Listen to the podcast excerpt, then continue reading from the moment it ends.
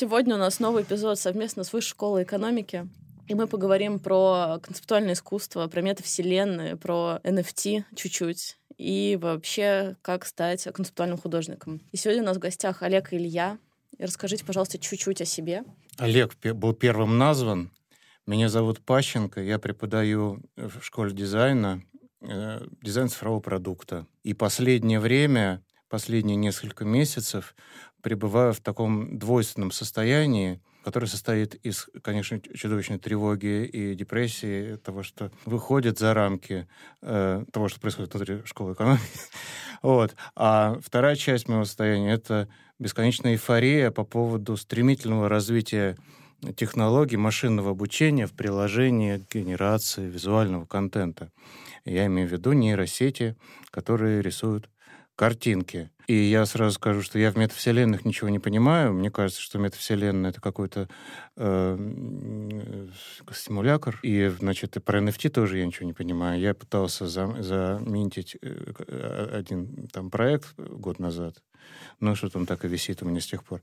Вот. А вот что касается нейросетей рисующих, прежде всего Миджорни, я постоянно э, об этом думаю, очень много читаю и э, сформировал уже какой-то даже, может быть, мнение, которое дерзну сегодня, возможно, озвучить. Меня зовут Илья Лепешкин. Э, если говорить так, э, ну, не совсем от начала, да, по базовому образованию я транспортный дизайнер, э, но так как это достаточно такая область, которая всегда далеко смотрела вперед, мне, да, условно, вот это вот изображение и демонстрация какого-то будущего, каких-то концептуальных идей всегда была интересна.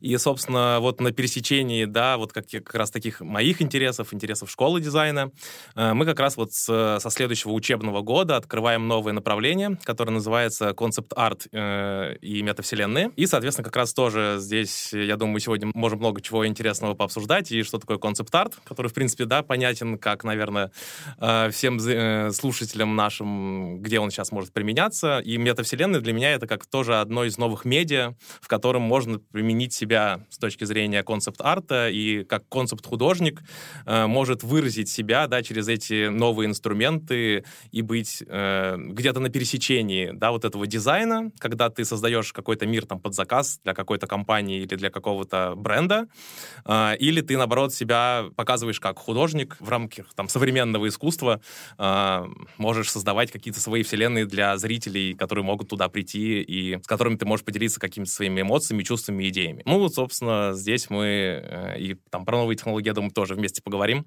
Супер. Вот, да. Вы так говорите, что все знают, что такое концепт-арт.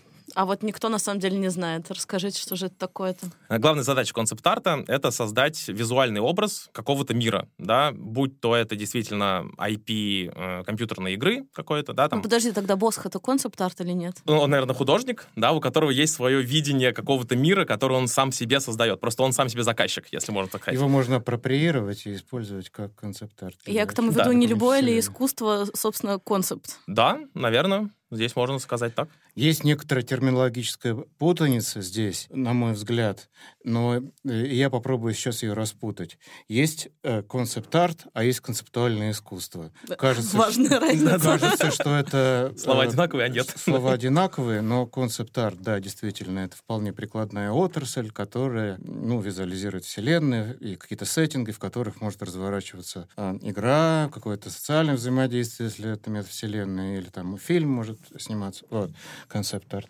А есть концептуальное искусство. Это, если можно так выразиться, практическая экспериментальная философия. И как раз о визуализации там речь идет в последнюю очередь. Угу. И форма, и то, как это выглядит, это не так уж и важно. А важно, какая за этим стоит концепция, какая за этим стоит идея. То есть у художника-концептуалиста есть какое-то понимание состояния культуры, актуального состояния культуры, которое нужно как-то описать.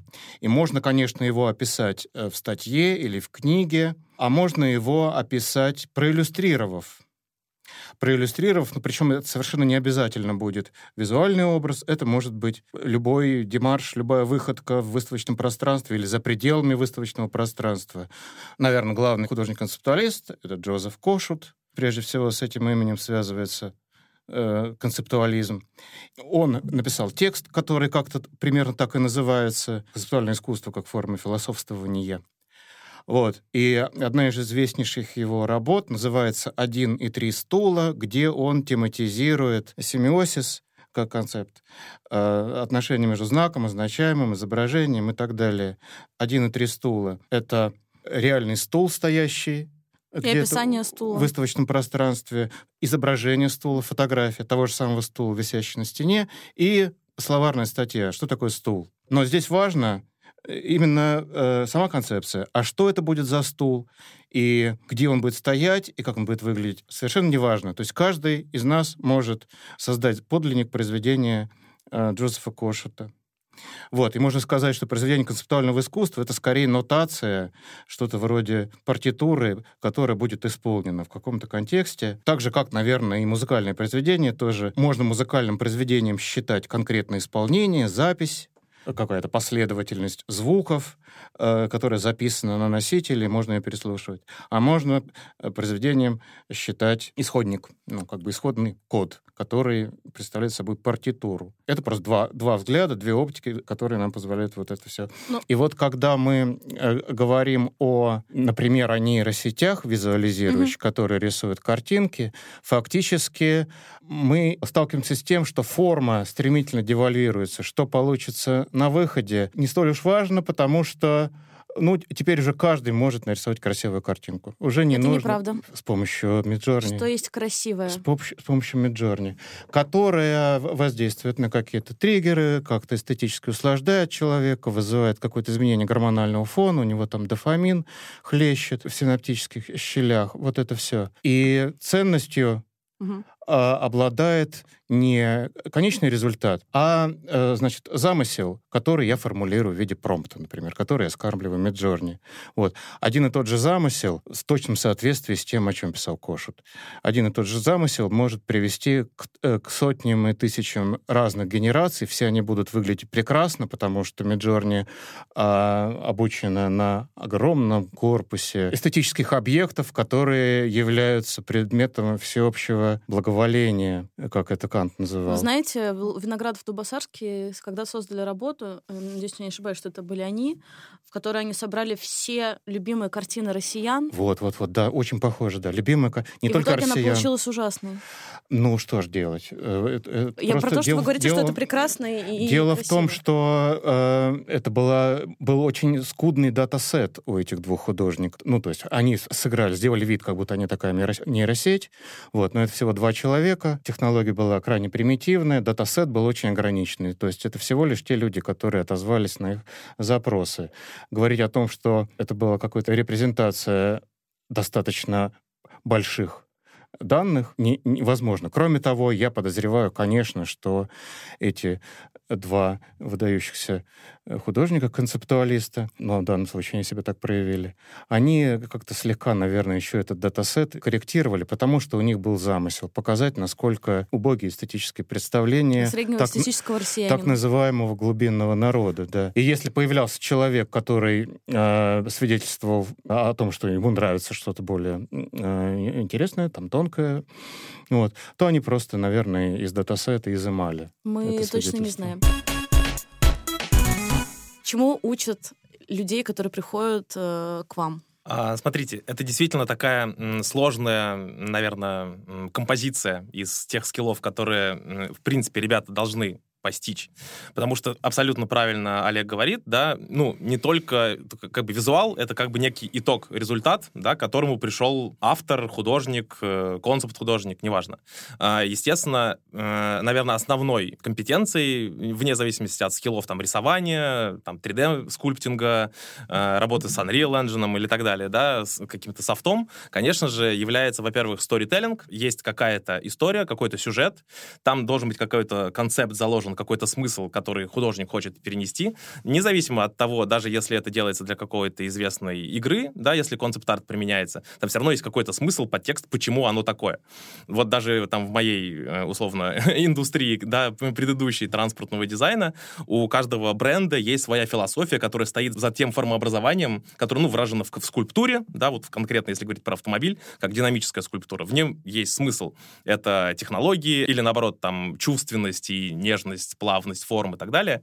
А, здесь то же самое. На ту финальную картинку влияет именно тот подтекст или те эмоции, которые художник хочет заложить, или чтобы э, зритель это почувствовал, стал соучастником этого действия, которое он происходит и так далее. Но так как это все происходит еще в метавселенных, да, одновременном взаимодействии нескольких людей, это еще очень важный момент э, интерактива, да, интерактивности какого-то одновременного участия. И вообще, в принципе, если мы говорим дальше, ну, что такое сейчас метавселенная? В принципе, определения такого нет. Наконец-то мы с Олегом узнаем, что такое метавселенная. Да-да-да. Да, я э, не претендую на какое-то, да, там определение определение э, прям точное, но, во всяком случае, чем отличается это от кино и э, компьютерных игр? Условно, сидя дома, мы можем включить один фильм, посмотреть, потом другой фильм, или там открыть одну игру, потом выйти, войти в другую. Сейчас это все переходит к новому пониманию, возможно, да, придет, э, к новому пониманию вообще сети интернета.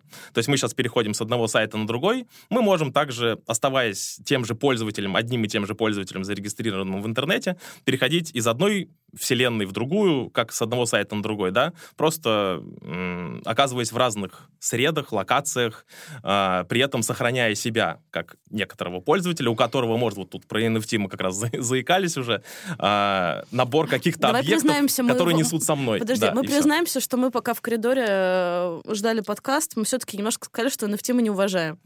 А, ну, с точки зрения того, что, как сказать, это просто мы... этическую оценку. А, ну, с точки зрения, что не очень понятно, в чем там его там супер там превозносить. Кроме инвестиционной привлекательности, которая сейчас мы понимаем, что не существует. Да, да. Да. А, с точки зрения просто это вот мы как купили себе вещь там кроссовки в этом как-то в реальном мире. И в, в них пошли там, не знаю, в Макдональдс, в университет и так далее. Мы, собственно, в них же, условно, в этих виртуальных просто кроссовках можем переходить также в этой одежде, на этом же виртуальном транспорте, перемещаться из одной вселенной так, God of War в, в Аватара. Все. Это, собственно, новая такая трансграничная система, которая выстроится там, возможно, в будущем. Вот это метавселенные, в которые мы можем попадать. Значит ли это, что художникам угу. нужно научиться в этой вселенной находиться и Э, создавать объекты. Да, и свои локации, да, в которые такой же пользователь, как может прийти на инсталляцию в реальном музее, в реальном, не знаю, там, на каком-то открытом пространстве, он может также, художник, если имеет... Может или должен все-таки такой момент? Ну, я как-то решать за художников не готов, если имеет не хотят, welcome. Имеет возможность. Да. Я должен сознаться, что я-то думал, что когда вы говорите про метавселенную, это торговая марка, принадлежащая одной экстремистской организации в США. Нет, это слово появилось намного раньше, чем вот. его назвал все, соответствующий руководитель. Все. Я, я запутался. Тогда, я, тогда мне есть что сказать, и я переформулирую, даже попытаюсь переформулировать то, что ты, Илья, сказал. Мы обсуждали эту тему с моим коллегой Вадимом Булгаковым который тоже ужасно интересуется этими всеми делами, заговорили про метавселенную, он сказал, что у нас давным-давно в нашей индустрии, в нашей профессии есть термин «экосистема», обладающая характеристикой консистентности и как бы бесшовности да, пере, э, опыта. А, это значит некая культурная структура, а, которая существует одновременно в разных медиа. И переход из медиума в медиум происходит бесшовно. Человек не очень понимает. Очень простой пример. Он уже, конечно, немножко устарел, но зато он очень понятный. Это вселенная покемонов. Покемоны — это во-первых, весь лор, который связан с этой вселенной. Во-вторых, это игрушечки, которые продаются. В-третьих, это весь постфольклор, который с этим связан, и все мемасики. То есть метавселенная все-таки уже создана, это покемон. Ну, да, трансмедийная конечно, конечно. вот эта вот вся история, вот, да, про которую говорит э, Олег. И в том числе и игра Pokemon Go, и городские практики в дополненной реальности, которые в связи с этой игрой, которая на движке Ингресса была сделана, существует. Все, что у нас возникает в нашей жизни в связи со словом покемон, это все большая, консистентная экосистема. Вот. Если я правильно понял, то метавселенная и консистентная экосистема — это почти... Ну, э, экосистема, наверное, чуть-чуть шире, чем вот то, о чем я сейчас говорил, да? Mm. Потому что, э, ну, действительно, вот эта вот локация или вот этот новый способ серфинга в интернете, который, да, станет вот этот трансграничным, он действительно может выходить и в нашу реальную жизнь, абсолютно выплескиваться. В принципе, вот этот мир со своими вещами, где вы там развиваете его, он был и раньше, там, Симсы те же самые. Только вы не могли из Симсов... Я просто уверена, что если Sims будет наконец-то с дополненной реальностью и с э, возможностью сетевой игры, я просто из дома не выйду. Тут есть опасности для человечества. В принципе, да, здесь э, есть такие риски. Но это просто возможности быть, наверное, между несколькими там мирами, переходить с ними, участвовать в разных ивентах. Так миры же диффундируют друг в друга, причем да. самым бывает драматическим образом. Э, когда, Для миров, да. Когда, например, вселенная Майнкрафт диффундирует в, в реальность, и возникает кейс, как называется, казус, угу. прецедент, когда молодых ребят наказали за противоправные действия, которые были просто... Ну, Сделаны ими, в виртуальном мире. Да, да, да, они, да. они построили государственное, э, здание государственного учреждения там в Майнкрафте, и их за это наказали. Построили, чтобы разрушить, их за это наказали.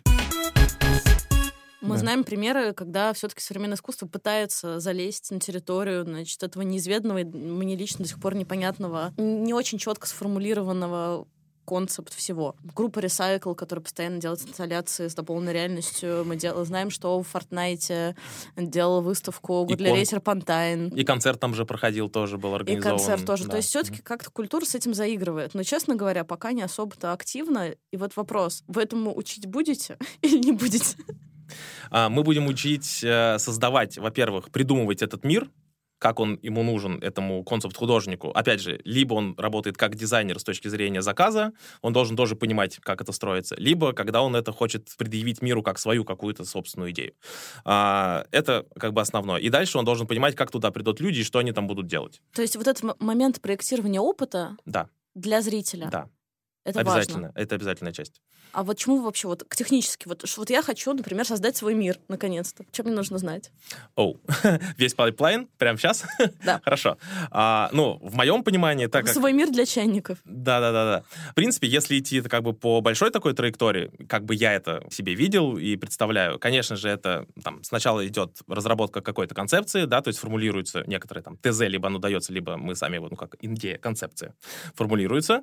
Ну, а дальше идет с точки зрения реализации уже визуального образа. Там можно пройти стадию эскизирования, да, когда вы там рисуете в фотошопе, не знаю, где-то, да, там набор концептов всех элементов этого мира, начиная от локации, да, environment.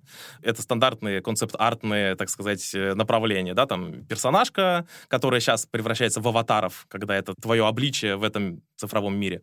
А, и наполнение пропсами, да, то есть это условно пром-дизайн в виртуальном мире, когда ты делаешь там объекты, столы, ну, все, с чем ты можешь взаимодействовать и что это наполняет этот мир. Дальше идет этап 3D-моделирования, когда вы должны это создать, ну, действительно, потому что это не просто картина, это какой-то 3D-объект, потому что это все будет в 3D-вселенной, ну, скорее всего. И тут Картина — это 3D-объект все-таки. Ну, смотря что под этим понимать, mm-hmm, не ну знаю. Да, хорошо, Окей, тут, да. наверное, уже можно перейти на слишком уж такой метафизический уровень. А, если говорить просто, да, то это там программы 3D-моделирования, начиная от блендера, там, заканчивая какими-то более специализированными для архитектуры или для там, автомобильного дизайна, типа Alias и поверхностного моделирования. И дальше встройка это в движок, например, в тот же либо Unity, либо Unreal Engine. Сейчас есть разные сайты, которые переваривают разные, так сказать, файлы, да, и могут представить на сайте 24 на 7 открытым вот эту локацию, которую вы создали для общего доступа. Угу. То есть ваша концепция, ваша идея, угу. потом, собственно, разработка дизайна этих персонажей или наполнение, моделирование, сборка это в локации и открытый доступ э, через интернет, порталы или сайты, чтобы туда могли прийти ваши друзья и вместе с вами посмотреть на замечательный мир, который у вас в голове. А вот такой вопрос. Вот, допустим, я директор музея, и я хочу быть прогрессивным директором музея. Мне нужно пытаться оцифровать опыт или все-таки пока еще рано не пришел еще то время, когда людям это нужно? Мое мнение сейчас, наверное, это как раз это, ну, не скажу хайп, это, наверное, слишком такое, оно сейчас уже принимает такой негативный э, оттенок, это слово, но действительно вот эти локации метавселенной, они сейчас пошли через вот эти виртуальные все выставки. Но, опять же, с точки зрения человека, который создает эту локацию, этот мир, это одна история.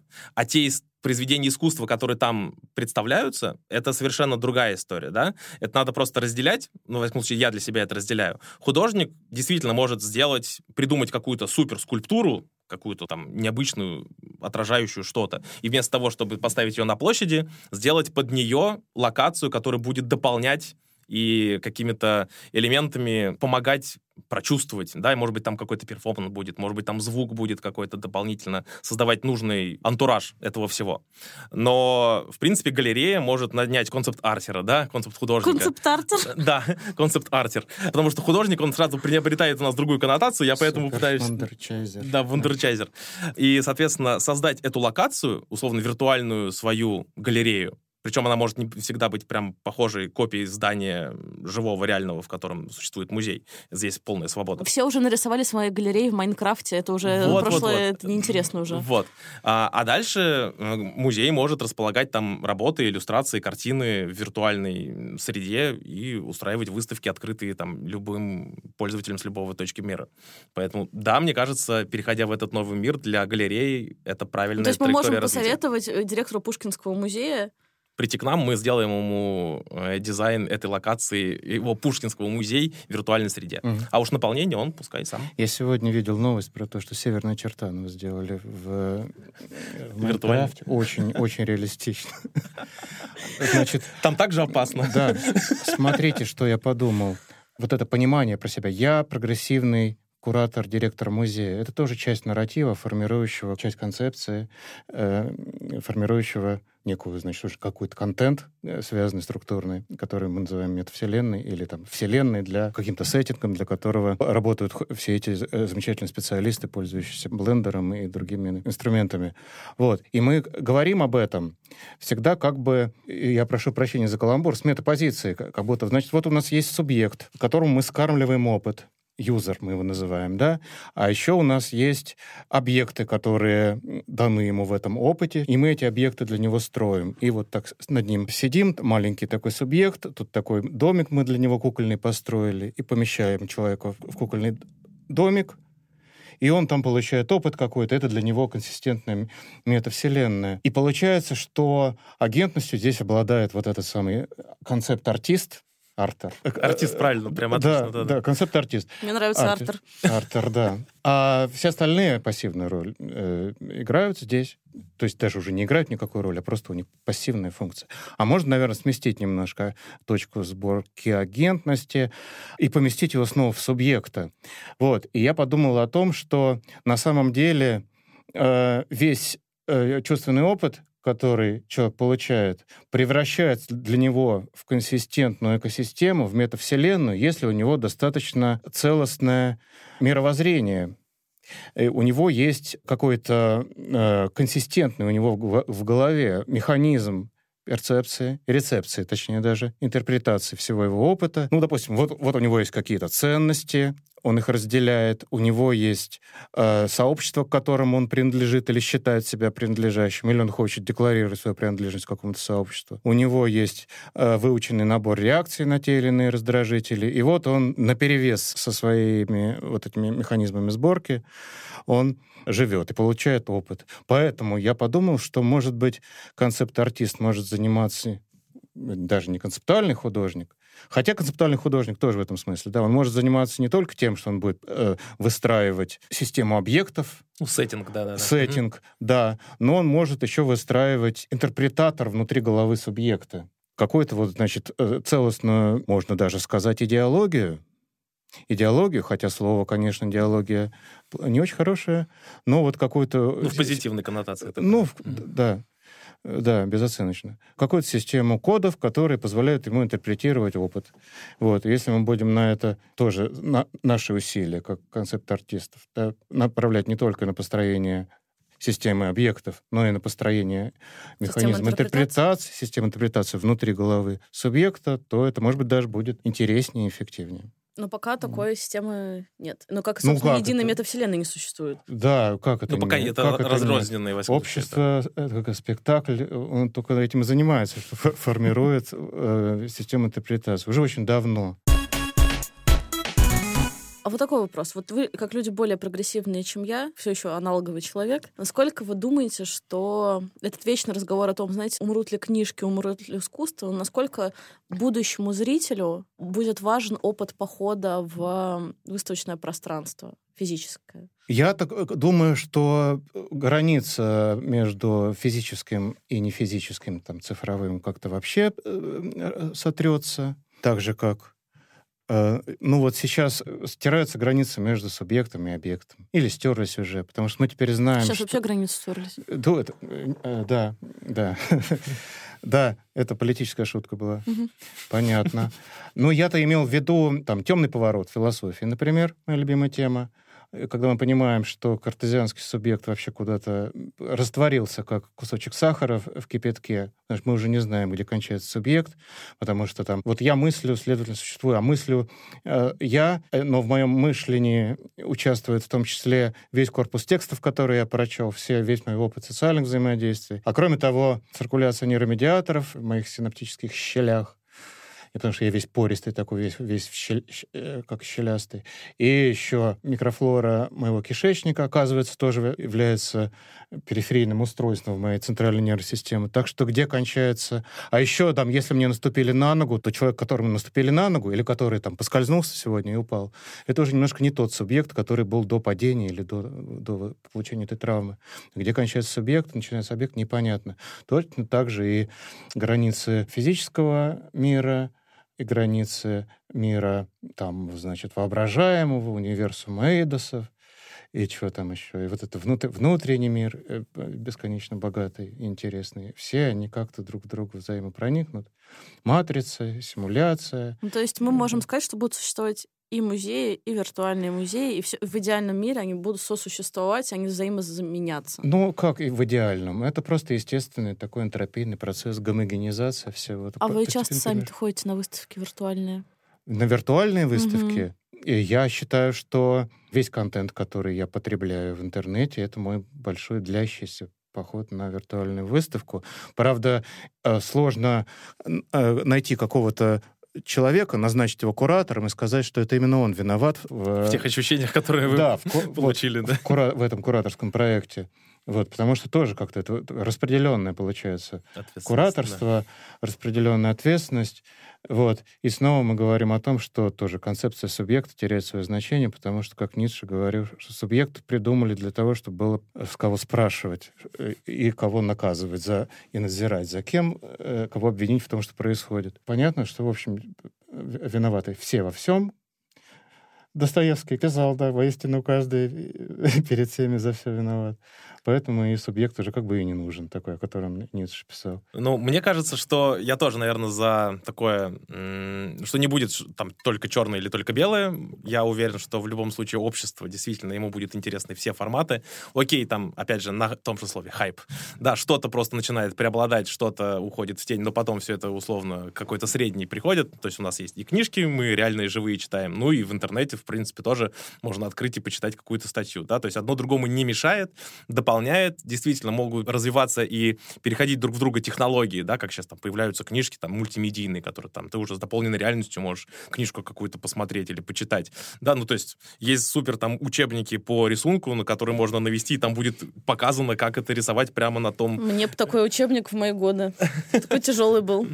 Ну, как говорится, да, каждый ищет возможности, как можно использовать все доступные технологии, и действительно микс вот этих всех вариантов, э, я думаю, доступен. Но мне, например, вот с моей точки точки зрения, всегда понятно, хотел еще сделать такую маленькую ремарку, что так как я такой, ну, условно, человек с опытом промдизайна, я люблю овеществлять и как бы это все собирать, да, в какие-то вещи. А, но, с другой стороны, очень интересно вот за счет вот этого разнообразия, за счет выхода вот в эту виртуальность, мы можем показывать то, чего, например, сейчас и там в реальности либо очень дорого, либо невозможно. Там те же автомобильные компании, они уходят в виртуальную среду, они там, понятно, это делают для того промоушена своих ценностей, своего бренда и так далее. Вся эта маркетинговая история, она понятна. Но с точки зрения вот этого варианта а, альтернатив вариативности будущего, не будущего, параллельных историй, сюжетов, оно, наоборот, показывает и дополняет нашу всю историю, культуру, да, вот это искусство. Оно показывает все вот эти возможные опции, которые, может быть, даже, не знаю, будут отражением нашего какого-то будущего. Это такое еще часть визионерства. Мне это тоже очень интересно, когда э, не просто ты делаешь какой-то параллельный мир, не связанный, а там, условно, технологии будущего, можно попробовать показать, во что превратится там наша жизнь, да, и это миллиарды вариантов, и у футурологов есть такой вот, э, мы тоже уже с коллегами обсуждали, такой термин называется эволюционный аттрактор, когда э, художник там, основываясь на чем-то, либо на своем видении концепции, либо на каких-то существующих там трендах, еще чем-то, может показать вот этот вариант который где-то лежит, там, не знаю, через 150 тысяч лет, и этим самым он влияет на общество. И, по сути, не знаю, становится, да, таким точкой навигации, к чему там все человечество, цивилизация начинает стремиться. Это, с одной стороны, очень ответственная, да, и такая важная часть, но мне кажется, вот в этом концептуальном искусстве ее тоже нельзя забывать. Для тех, кто этой темой все-таки интересуется, темой будущего, скажем. Вот что им читать, где им это смотреть, где эту информацию вообще брать, чтобы она была все-таки как-то релевантна, а не, вот, знаете, не инфо-цыганство. Что изучать? Читайте Ника Ланда. Он считает, что пусть э, все развивается со страшной скоростью, с нарастающей скоростью, чтобы все наконец грохнулось, чтобы человечество наконец упразднилось, потому что оно свою функцию уже сыграло. Это совершенно такой отбитый мизантроп, антигуманист, который топит за, как бы, грубо говоря, во вселенной матрицы, он за машины. Очень смешной человек, Ник Ланд. Это называется правый акселерационизм, да. Пусть уже, наконец, все, как бы, Господь, жги, а, а кто будет жечь? Будут э, жечь такие передвижные летающие дроны, огнеметы с искусственным интеллектом. Уже он, недалеко, да? Да. Но вообще говоря, о, это он это один... политическая была шутка? Нет. Он один из э, множества разнообразных темнил, то есть представителей философов, э, которые связываются с темным поворотом. Он, он, конечно, экстремист, и отчасти даже карикатурная такая фигура, юмористическая, комичная. Вот над ним посмеиваются, ну, потому что он совершенно отбитый. Но вообще, конечно, можно читать всех. Сейчас я перечислю главных, кого можно читать. Недавно умерший, к сожалению, Бруно Латур, э, автор, автор сетевой теории. Из тех, кто активно сейчас пишет и работает, это Грэм Харман, тоже довольно веселый автор. Это Донна Харуэй, киберфеминистка, которая еще с 80-х годов уже вот эту тему глубоко копает и выстраивает некую плоскую антологию, где на одном антологическом уровне находится и человек, и машина, и вообще много-много других акторов. И книжка ее называется, например, «Заводить себе родичей в, в Хтулуцене». В общем, мы имеем дело с тем, что антропоцен вошел в какую-то кризисную фазу, и теперь вот что с этим делать, пытаются вот эти все темнилы как сформулировать, придумать и понять.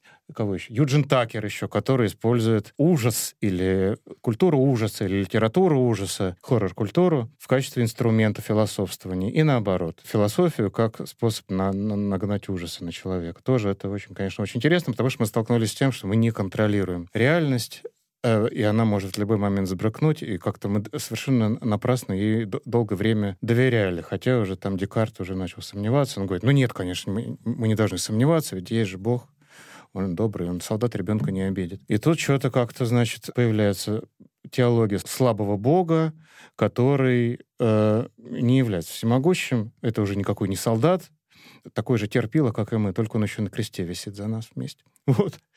Вот такая, такая... Отличная рекомендация. Да, читайте Евангелие еще, Юджина Такера, Ника Ланда, Тимоти Мортон, очень симпатичный человек, он... Э, который «Как быть экологичным» написал. Да, «Темная экология», вот, значит, Ник Ланд, он про, значит, машины, Тимоти Мортон про всякую природу, причем он настаивает на том, что концепция природы тоже должна быть упразднена, потому что природа — это такой колониальный такой имперский взгляд. Вот я человек такой, э, специфизм в этом, я человек, царь природы, царь зверей, вот, а я должен колонизировать природу и нести им свой свет разума. А еще есть такой еще более темный, чем Тимоти Мортон, человек, который озабочен взаимодействием с жизнью, с живым, это Бен Вудард, у него книжка «Динамика слизи» есть.